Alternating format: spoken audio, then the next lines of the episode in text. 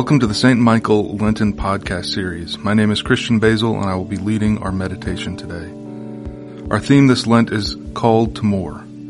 This Lent, find guidance and hope in the example of Christ as we are led toward the ultimate hope of the resurrection. The Lord is full of compassion and mercy. Come, let us adore him. A reading from the Gospel according to Mark, chapter 1, verses 29 through 45.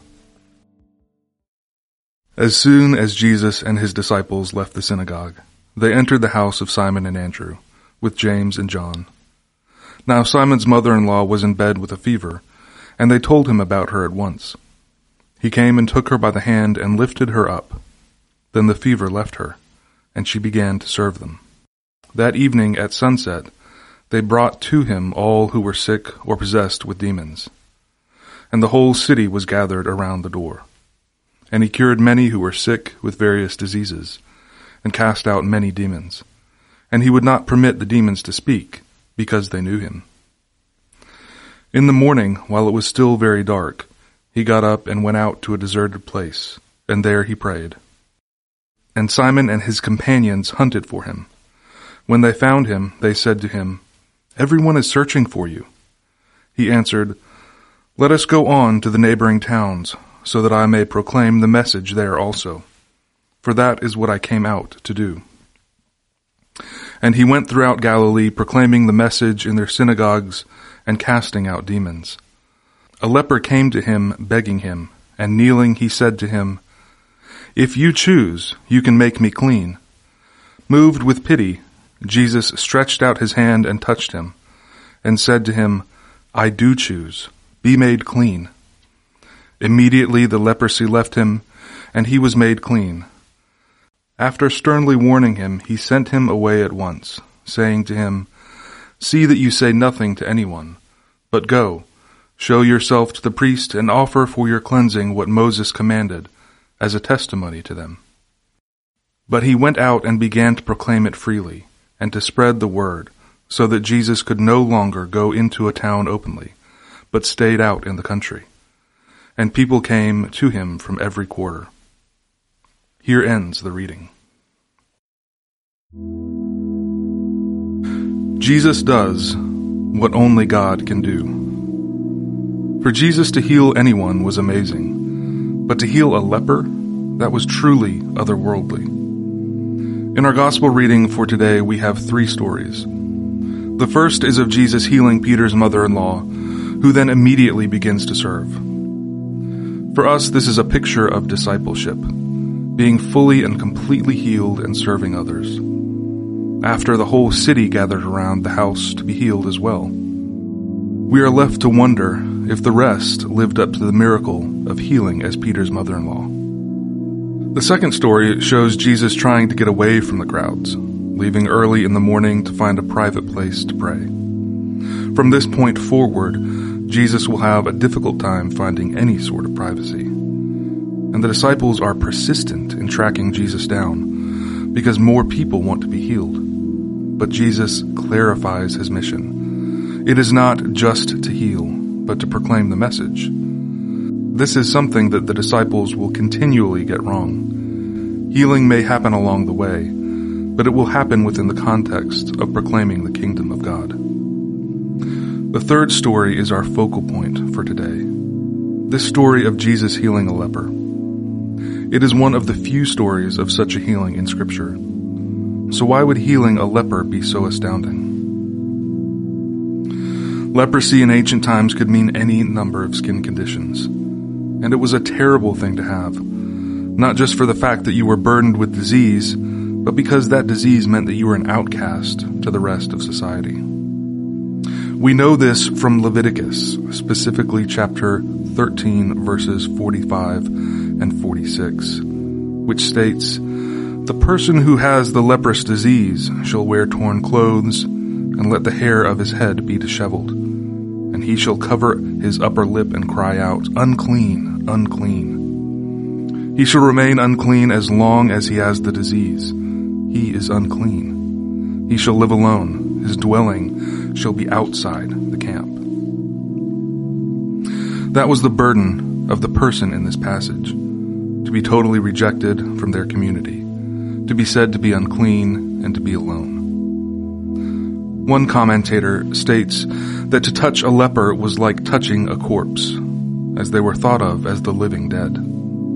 So for Jesus to reach out and touch this person was like the ultimate act of defilement, to touch a corpse, and for him to heal a leper was as incredible as bringing someone back from the dead.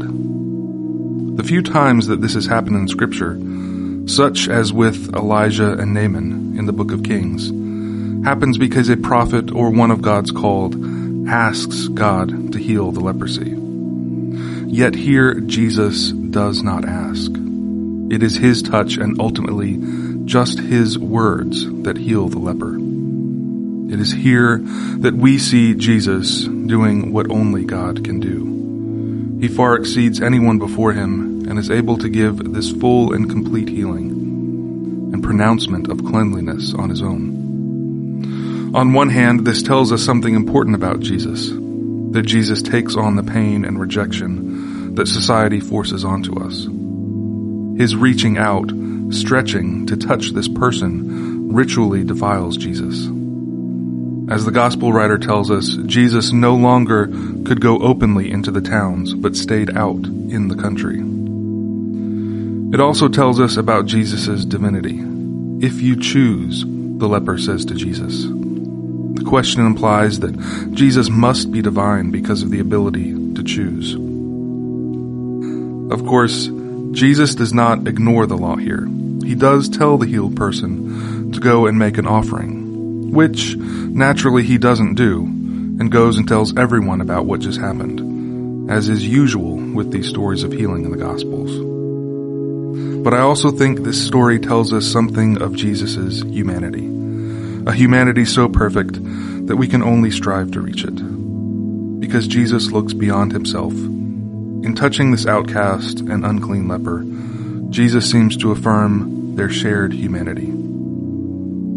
And if we apply this to our world today, we might find that many people have been thought of as unclean because of such an affliction. Where does this come from? Maybe a lot of it has to do with fear and with our human capacity to make people into an other. Reading this passage makes me think of the pictures from 1987 when Princess Diana met with AIDS patients in New York.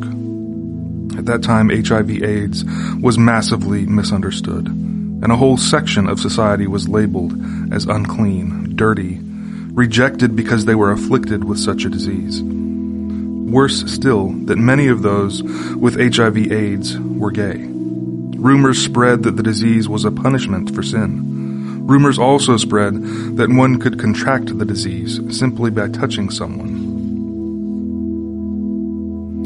You may even remember an episode of The Golden Girls that dealt with this very subject, where the character Rose received a blood transfusion and was later told she had to be tested for HIV.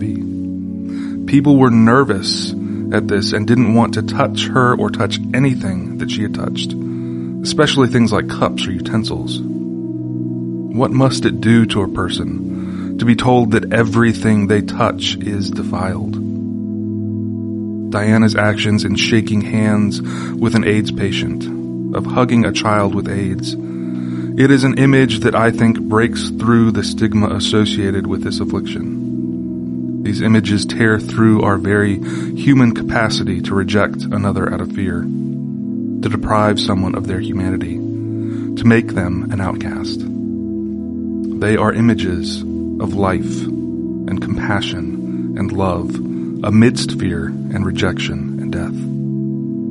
What she did was in fact the most human thing, to act with compassion, to see the human need for love in all circumstances and Jesus does this very thing. He sees beyond the affliction to the humanity that lies beneath it. The need for wholeness, for being brought back into community, into relationship. On the surface, miraculous stories of healing challenge what we think is possible. But perhaps they are meant instead to challenge the social structures that dehumanize others. I wonder where we see this need for healing today. Whether it is social or economic, healing from religious trauma, a restoration of relationship that we thought was lost, or of course medical. We may not be able to cure every affliction. We may never find a cure for everything. And this is especially true as we make our long journey through the current pandemic. But we may be able to offer healing to those who are outcast. In the myriad ways people are pushed out of and away from community with others. If this story tells us anything, it is that Jesus leads us to restoration, all of us. And he stretches out his arms to each of us for however we may need to be healed. Because all of us at some point at least need healing from something. The age of healing is with us, the kingdom of God. It has broken into life now, and I am thankful for a Savior that does what only God can do. Amen. Please join me as we continue with the Lord's Prayer. Our Father, who art in heaven, hallowed be thy name. Thy kingdom come, thy will be done, on earth as it is in heaven. Give us this day our daily bread, and forgive us our trespasses, as we forgive those who trespass against us and lead us not into temptation, but deliver us from evil. For thine is the kingdom, and the power, and the glory, for ever and ever. Amen. Almighty God, whose blessed Son was led by the Spirit to be tempted by Satan, come quickly to help us who are assaulted by many temptations. And as you know the weakness of each of us, let each one find you mighty to save. Through Jesus Christ, your Son, our Lord, who lives and reigns with you in the Holy Spirit, one God, now and forever. Amen.